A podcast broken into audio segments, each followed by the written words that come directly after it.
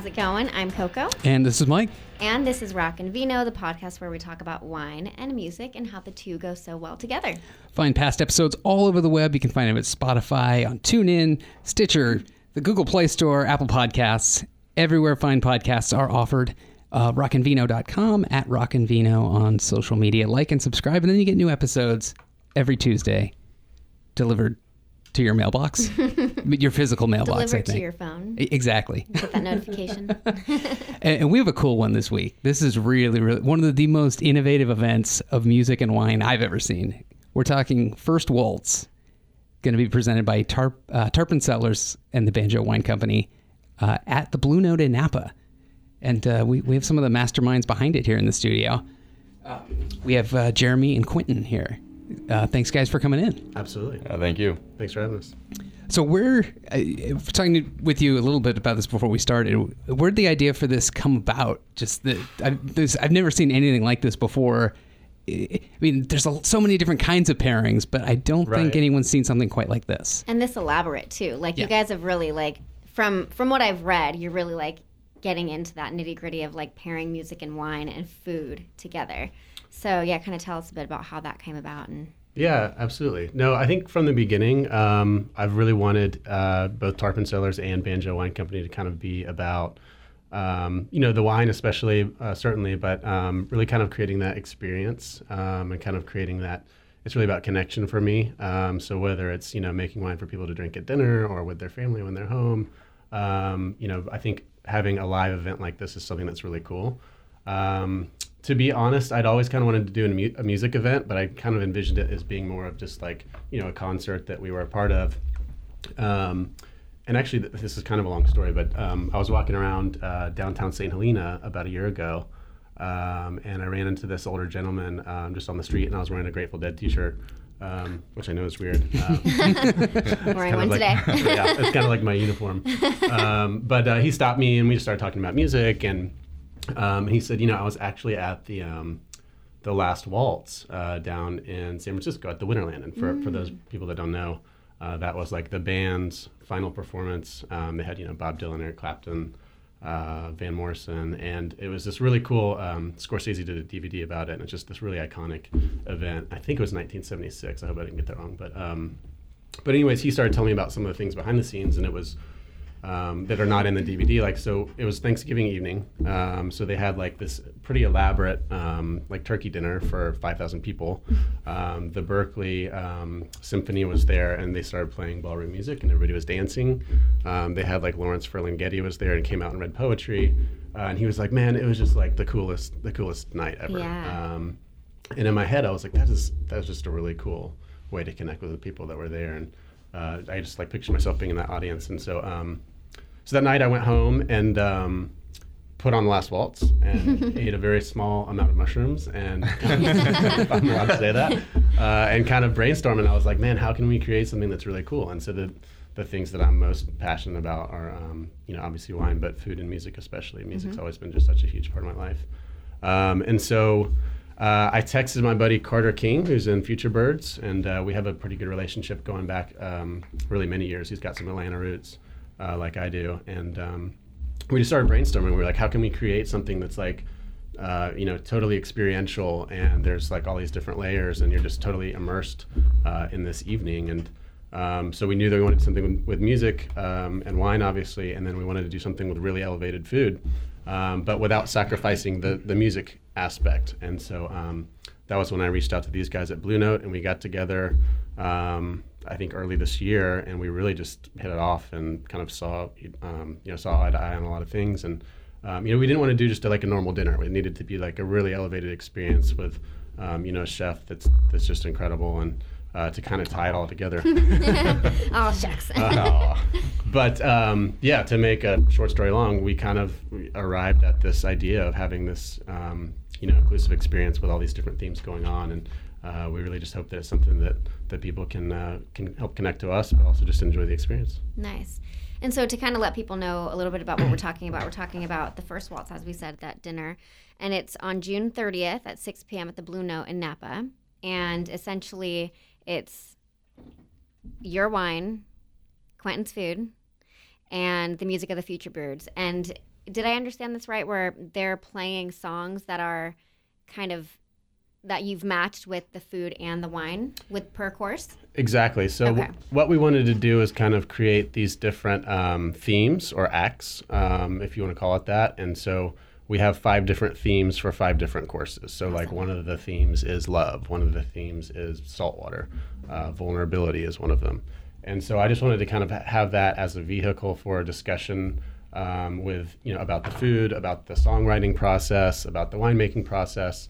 And I thought it'd be kind of a cool like almost like VH1 Storytellers meets like a really nice wine dinner or something that, like yeah. that. Um, and so, you know, the the plan is to you know have the food um, come out. We'll talk about kind of the theme of um, these guys are just really they're really smart, really funny, entertaining guys in the band. And so I want to hear myself even like you know the stories behind the songs. And so some of the songs are more thematic as far as like the sound, like the the saltwater one. I'm sure we'll have like kind of a beachy sound to it. Um, but then also like he told me about one of the songs that we're using for saltwater um, was written. You know, he was on the beach and wrote the story about this. Um, uh, this like dead pelican or something. but anyway, um, uh, but you know, so there's there's different ways to kind of connect those themes. But um, you know, and also just in general, like the vulnerability, for example, there's a lot of vulnerability uh, in terms of putting something out there um, and creating something that that people consume. Um, and so, from a food standpoint, I want to explore that. Um, you know, from a songwriting standpoint, explore that, and um, obviously with the wine. So it'll be, I think it'll be really neat to kind of tie all three of those together. Absolutely. And how much are tickets to the event? Uh, so they're $150. Um, they're on the website, and um, yeah, we're looking forward to it. We're almost sold out, um, but we're Nice. we have some seats. Very nice. Perfect. Yeah. And then, so Quentin, how did you come into the picture? So, I came into the picture from uh, actually uh, Andrew, our, our sales uh, director. He uh, he told me about uh, Jeremy that they were just meeting up that day, and that Jeremy wanted to basically have this event. All I was told with uh, food paired with it. So just go out and talk to the guy. So I went out and talked to him, and then. Uh, I don't know. I, I instantly sort of started digging his vibes, and I just felt really, really cool. But first, first and foremost, whenever I get excited, I, I've learned to stop myself, and I always say, you know, what you- what type of food are you looking for? Because some people, that when they say they want elevated food, elevated food to them is like you know steak over pomme puree. You know, that's to me, it's like okay, that's sort of that's just basic. You know, going out and have a nice a nice night. But you know, Jeremy, uh, he said one of his favorite places to eat was at uh, the restaurant at Meadowood. And that he was a huge fan of uh, Christopher Kostow, and I'm like, great. You know, I used to work there. I love that same sort of stuff and and all that. And we kind of started throwing ideas at each other, and the next thing you know, he said, "I'm gonna come in for a tasting, and I'll cook him up something." Uh, and I think I felt much much more confident once I once I cooked for him because he came in and I was so busy with staffing and everything going on in that kitchen that I forgot the day before. Oh, So he came in and I was like, oh my God, this is huge for me and for Blue Note, and I need to throw something together. So I threw something together within 12 hours. And what was it, five or, I think it was, it was a few. It might have been. five or six courses. Yeah, it was five or six courses, and it was just spur of the moment, solid cooking, and something sort of along the lines of what we could present to the guests without scaring them away, but also sparking their imagination. And uh, it was really awesome to have um, to see Jeremy's reaction with each course and have him just say, "This was awesome. This was really clean. This was balanced," and basically say everything that I that I thought the dish was without saying anything to him. Um, so that's when I knew, you know, uh, I was like, I have him. I got this guy. We're gonna work out great. I was like, he loved it, and nowhere else is nowhere else he goes is gonna match this. I got it. And a couple weeks later, we solidified it, and um, think uh, it took me a little bit to write the menu because what he's creating is something I haven't uh, I haven't encountered in, in my cooking career. Mm-hmm. And I've been cooking professionally since I was 13, mm. and I've I've paired food with food and wine at every single event. I mean that's just the standard now. Is if you're a chef, it's with wine. But when music enters the picture, as far as pairing it with music, that's that's not normal. I mean that's something completely different mm-hmm. and a completely different challenge. And when we market it to a to the crowd like this, these this is a crowd of people that gets excited about food, uh, about thinking differently, and, and and just being a part of something new. So the exciting part for me was showing off. Um, showing off what events like this can be, setting up the foundation for what is going to be in the future, and and creating a menu that gets people excited and talking, but balances it with the wine and the food. So nothing nothing outshines each other. It's all working in perfect uh, symphony. Now, for you as the chef, are you following sort of the same themes the band is, or wh- where does the food come in into the pairing? What what, uh, what are you trying to? So to uh, with that each is the tricky part. I mean, Jeremy Jeremy helped out a lot because he he set the uh, he set the um I'm at a loss for words. What's Foundation. that? Yeah, the foundation, but the uh, the the course name. So like you know, saltwater and uh, and love, and that that really helped me sort of instead of just kind of go everywhere, figure out what vibes I'm doing with the band and with the wine. And he also came in and he brought all of his wines in, and that helped out a lot more because his wines are really unique. They're actually what someone like me would drink. They're very bright, they're very acidic, and they're extremely flavorful. And that gives me uh, a lot of room to play with uh, on the food. So, with the names of the courses, some of them are some of them are kind of bright and recognizable, and other times, uh, a couple of the courses, you recognize the ingredients, but the way they'll be presented to you, uh, you won't even know where the ingredient is. It's all treated so differently with uh, intense technique that I've learned from uh, a lot of my cooking uh, in Europe. That's where a lot of my techniques I, I get them from. I was going to ask you on that. You've got a pretty varied background. I mean, you mentioned Meadowood.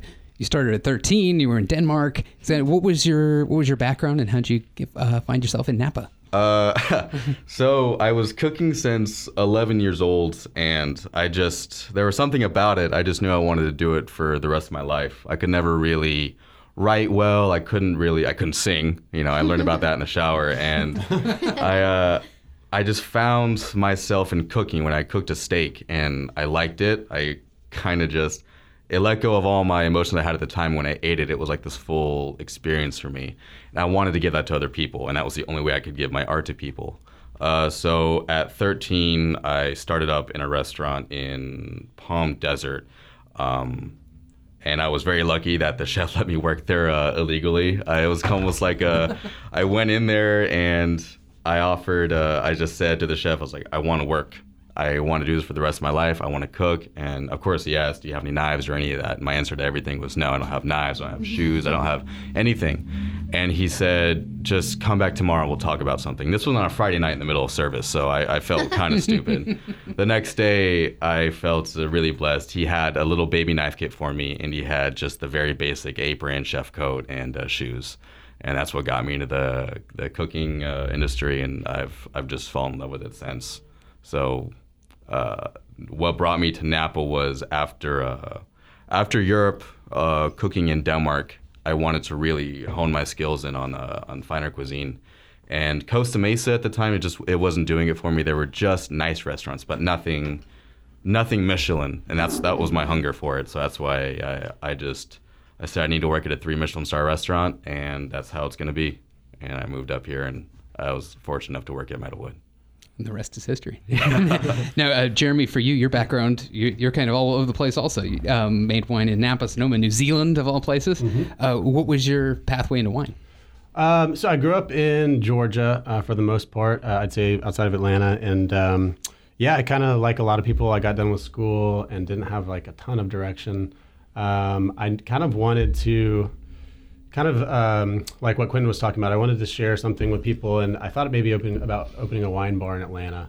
Um, it was pointed out to me uh, pretty politely that I didn't really know anything about wine at the time, and um, and they were correct. Uh, so I, I was very fortunate that I had some family out here with a small winery in Rutherford, um, and so I came out to do an internship really with the idea of just kind of being out here for summer and harvest and uh, going back to Atlanta and opening a wine bar. And um, I was here for like I mean, a week, and I was just like Northern California, the geography, um, you know, working at a winery with my hands, being outside, um, just really feeling connected with nature and the seasonality of, um, of viticulture. Um, and I kind of just was, I just kind of said, you know, I don't, I don't know that I'm going to go back. And so um, I did the extension program at UC Davis and worked at a bunch of different wineries um, over the course of the last 10 years. Had some great learning experiences and great mentors, and yeah, kind of kind of got to the point where I wanted to. I've always had a small, a really small brand um, that we distributed a lot of stuff to Georgia, um, but it was more of a hobby.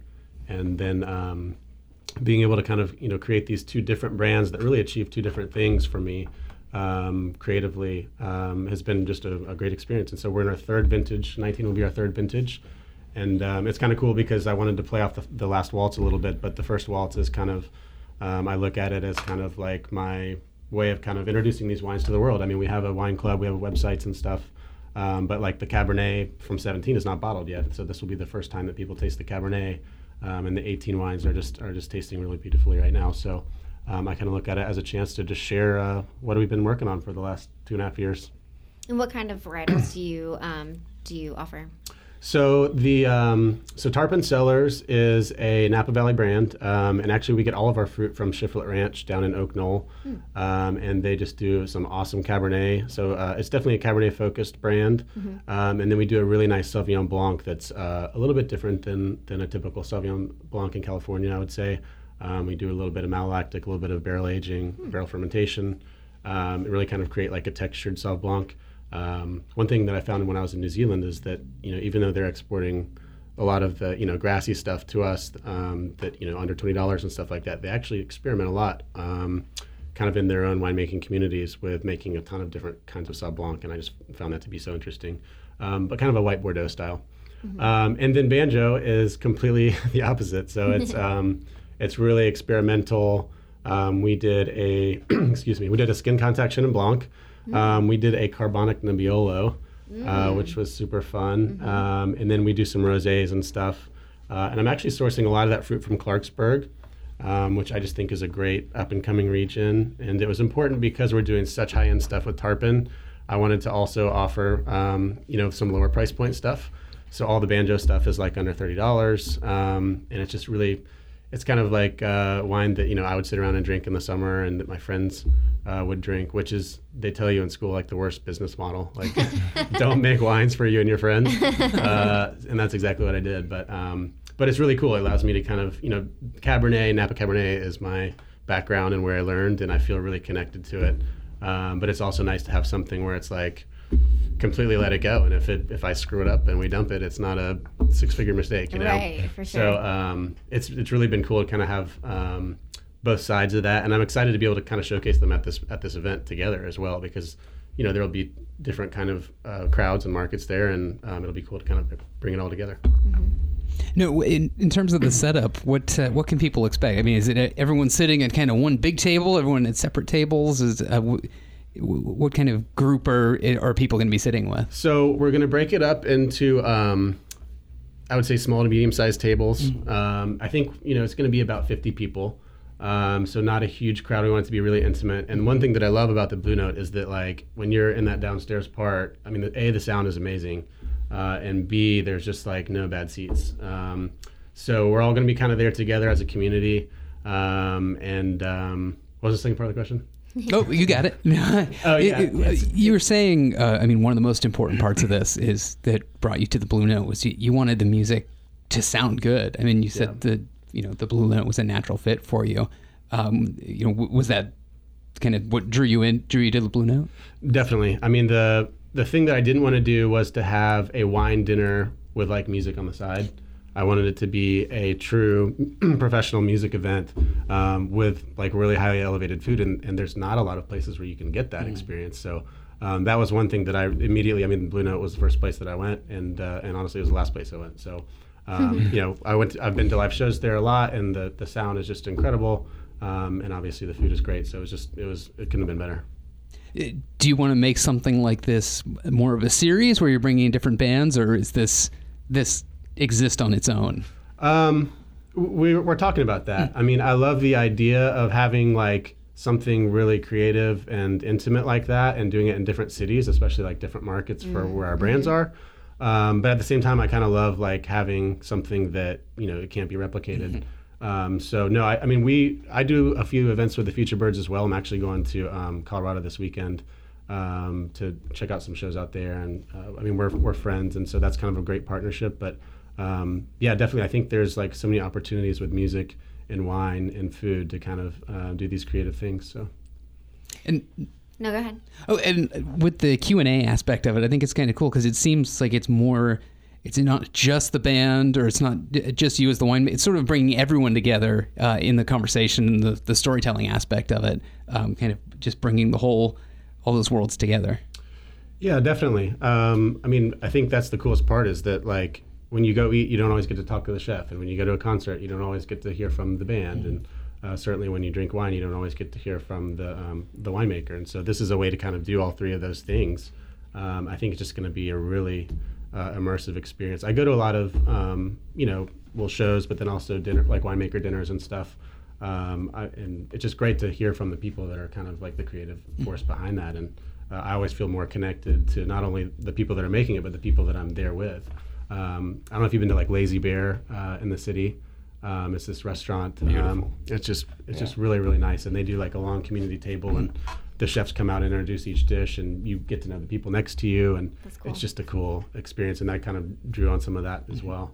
If, yeah, if I can add to that, that's sort of what kind of turns me on to this event more. Is there's a lot of wine pairings where you just you just go there, you eat the food, you drink the wine, and the servers tell you about the wine. But I always have had the best experiences overall, and like going home feeling like uh, someone more important when everyone talks. So I mean, this one to have the band talk and then Jeremy come out and talk, and then for me to like talk to everyone, it, it's I think that'll be I think that'll just be, you know, euphoric. Everyone will just feel really cool and like they're all really a part of something, not left out and not feeling too elitist, just all brought together. That's really nice. Yeah. Now, will you guys have somebody kind of moderating the event and just kind of like seeing if there are questions, or is there going to be like with the Q and A? How's that going to? Um, I'm going to be the moderator, um, and then I hadn't really thought about that to be honest. I think if, if there's questions, we want people to feel free to kind of chime in. Yeah. We want it to be a conversation between you know not only the I guess it'll be like eight of us up there, um, but then also you know the people uh, eating and drinking, and yeah, it's going to be very very casual and Cool. I'm sure once the wine starts flowing, people will be exactly. More- They'll, they'll loosen up. exactly.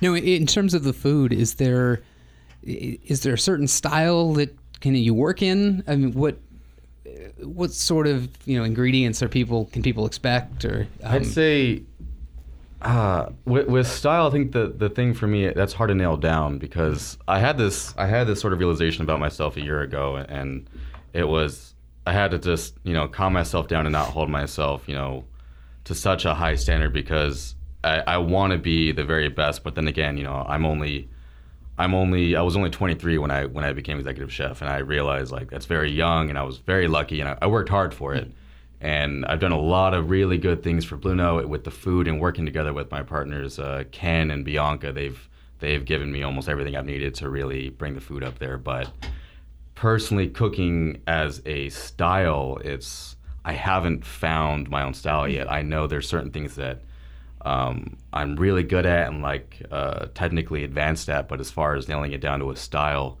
I don't think um, I don't think at this point in my career yet I can say Quentin Garcia, executive chef, has his own style. Maybe in ten years or something when I'm Right. when I'm really up there. But I, I draw a lot of influence from uh, Nordic cuisine. Um, I loved when I was out there in Denmark. We would go out there and forage every single morning and design a nine course menu from what we found that day, and it was some of the best food I've had in my entire life, and the only the only area that I would ever uh, be vegetarian in. I would just snack on crudités all the time with just mayonnaise and fermented dips. It was absolutely incredible to have some of the best product grown in the wild at the time and just cook it to perfection. So that's sort of what I'm doing for this event is I'm getting a lot of my stuff from uh, gardeners and uh, our farmers up in uh, Saint Cyprien, uh, getting the best stuff that they can give me at the best time, especially with protein, and pair them together. So the dishes aren't really too complex where there's 30 different things on it, like uh, like I say, a, Alinea style, to where you're just super confused. but uh, there will be um, there will be a protein and then a couple other ingredients, but they're they're treated very very respectfully. They're treated um, over a long period of time, and it'll just be a bunch of little things done perfectly. And to me, that makes one of some of the best dishes I've had in my career. So that's what I'm going for. Very cool. And are you guys sharing what the menu and wine pairings and songs are prior to the event, or is it going to be a surprise when guests show up?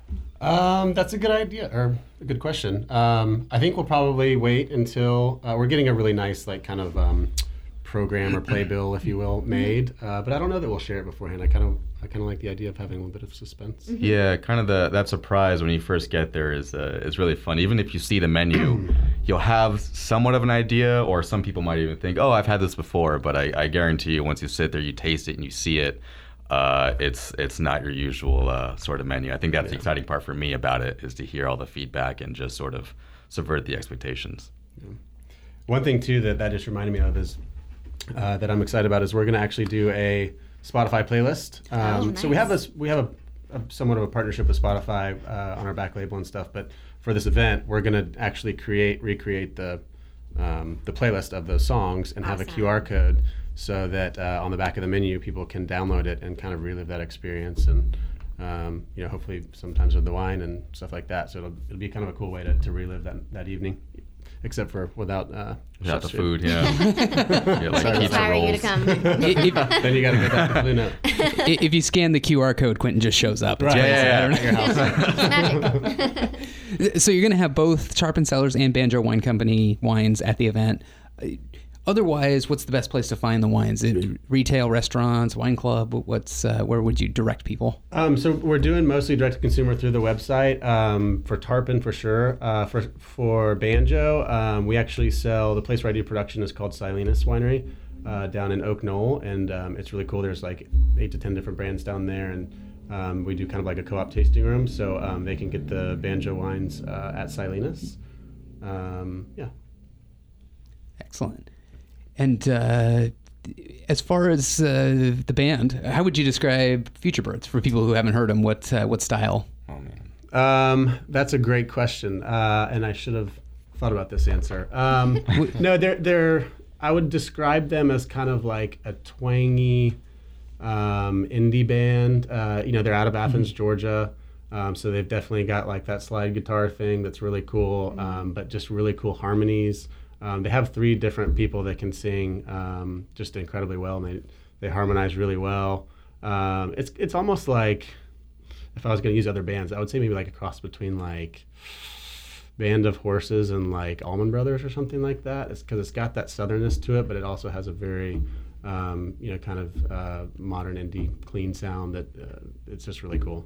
Nice. We should probably put some up on the show page for this show. For sure. That would we, be awesome. We'd play some here, but I don't think we have the lawyers ready for Yeah. for that kind of uh, yeah. litigation. But yeah, head to rockandvino.com, look at the show page, and find out all about the future birds and uh, all the great stuff you can expect to hear. And then Quentin with the restaurant at Blue Note. Um, when can people come? Is it open all the time? What? Is, So right now we're open uh, Tuesdays through Saturdays, and it's only it's dinner only, but there is a show every single uh, every single night. Sometimes we'll have uh, different bands a night, and usually we have uh, we have uh, bigger bands on Fridays and Saturdays. Um, uh, but uh, I'd say Tuesdays and Wednesdays are Tuesdays and Wednesdays uh, are kind of the days for the locals. They like to come in and see a lot of local bands, chill out, have a beer, and then just grab basically some nice little uh, appetizers and snacks. And throughout the weekend, we get a lot of people that come in from out of town, and they they like to have the um, uh, the bigger entrees and a full course meal. So I think for me, the unique thing about Blue Note is that we do offer a we offer a full service restaurant and bar. So it's not just you know jazz club, uh, you know really bad bar bite food. Right. It, it's a full nice restaurant, um, entrees and everything available to you. Uh, especially when you're listening to some really cool people to have a full course dinner in front of you with you and your significant other it's it's really nice and there's nowhere else in Napa where you can actually get that experience that we offer at Blue Note and I think that that almost makes us uh, a force to be reckoned with with with with the better bands we're getting in and the and the the better programming we're establishing in the kitchen it's just becoming stronger and stronger. And are you making dishes for the bands that come and play as well, like in their? In their Ev- yeah, every single band that comes in, I provide hospitality for them. So Nice. some of them will come in and it'll just be uh, they'll. The hardest thing sometimes is the day of is uh, you know you'll get like 13 vegans and I'm like oh my gosh, you know what I mean? And then That's a lot other- of foraging that day. yeah, there's a lot. And then some people, you know, some bands they'll they'll be very open, and then some bands are uh, very specific, and then other guest artists are just really into food, and they're a lot of fun. You can go out there and kind of do tableside service for them, you know, in their in their dressing room, and and they just they they love it. So. I like providing a hospitality that's hard to provide anywhere else here at Blue Note because we actually I treat them like I would treat the guests. I'm trying to impress them, not just throw food in their face and get them out. Have you ever had a band ask for just an unusually specific item? Like, I need this one thing. I have to have it. Only brown M&Ms. Well, we did. Uh, we did. We had. We've had a couple who who specifically asked for a certain color of M and M's taken out. really? I yeah, I'm not kidding. And I was like, okay, all right, it's gonna be a rough one. I mean, isn't that like uh like didn't Van Halen like first do that? Was it Van Halen? Who was that? Somebody like or Ozzy Osbourne or something. or maybe as yeah, Yeah, they're like when take you out let- the green ones. Or, Yeah. Gotta let the fame get to you. That's yeah. hilarious. I think there were also some. Was it Prince? I think had some great stories. Hmm. That yeah, he would like hide a spoon or something in his dressing room, and if they couldn't find it, like they were fired or something like that. Oh, really? Jeez, Prince. How random. it was something I like that. Uh, for so the, the event is first waltz coming up June 30th, six o'clock at the Blue Note in Napa. Uh, for tickets, would people go to tarponcellars.com? Is that the best uh, Yes. place to direct Yeah, people? that's the best avenue to get those. And we'll be sure to link that on the site too. Okay, So, that sure. sounds awesome. Excellent. Well, Jeremy and Quentin, thanks so much for coming in, and good luck to this event and to hopefully the first of many. Yeah, that sounds Yeah, great. thanks for having us. Really Thanks, guys. appreciate it.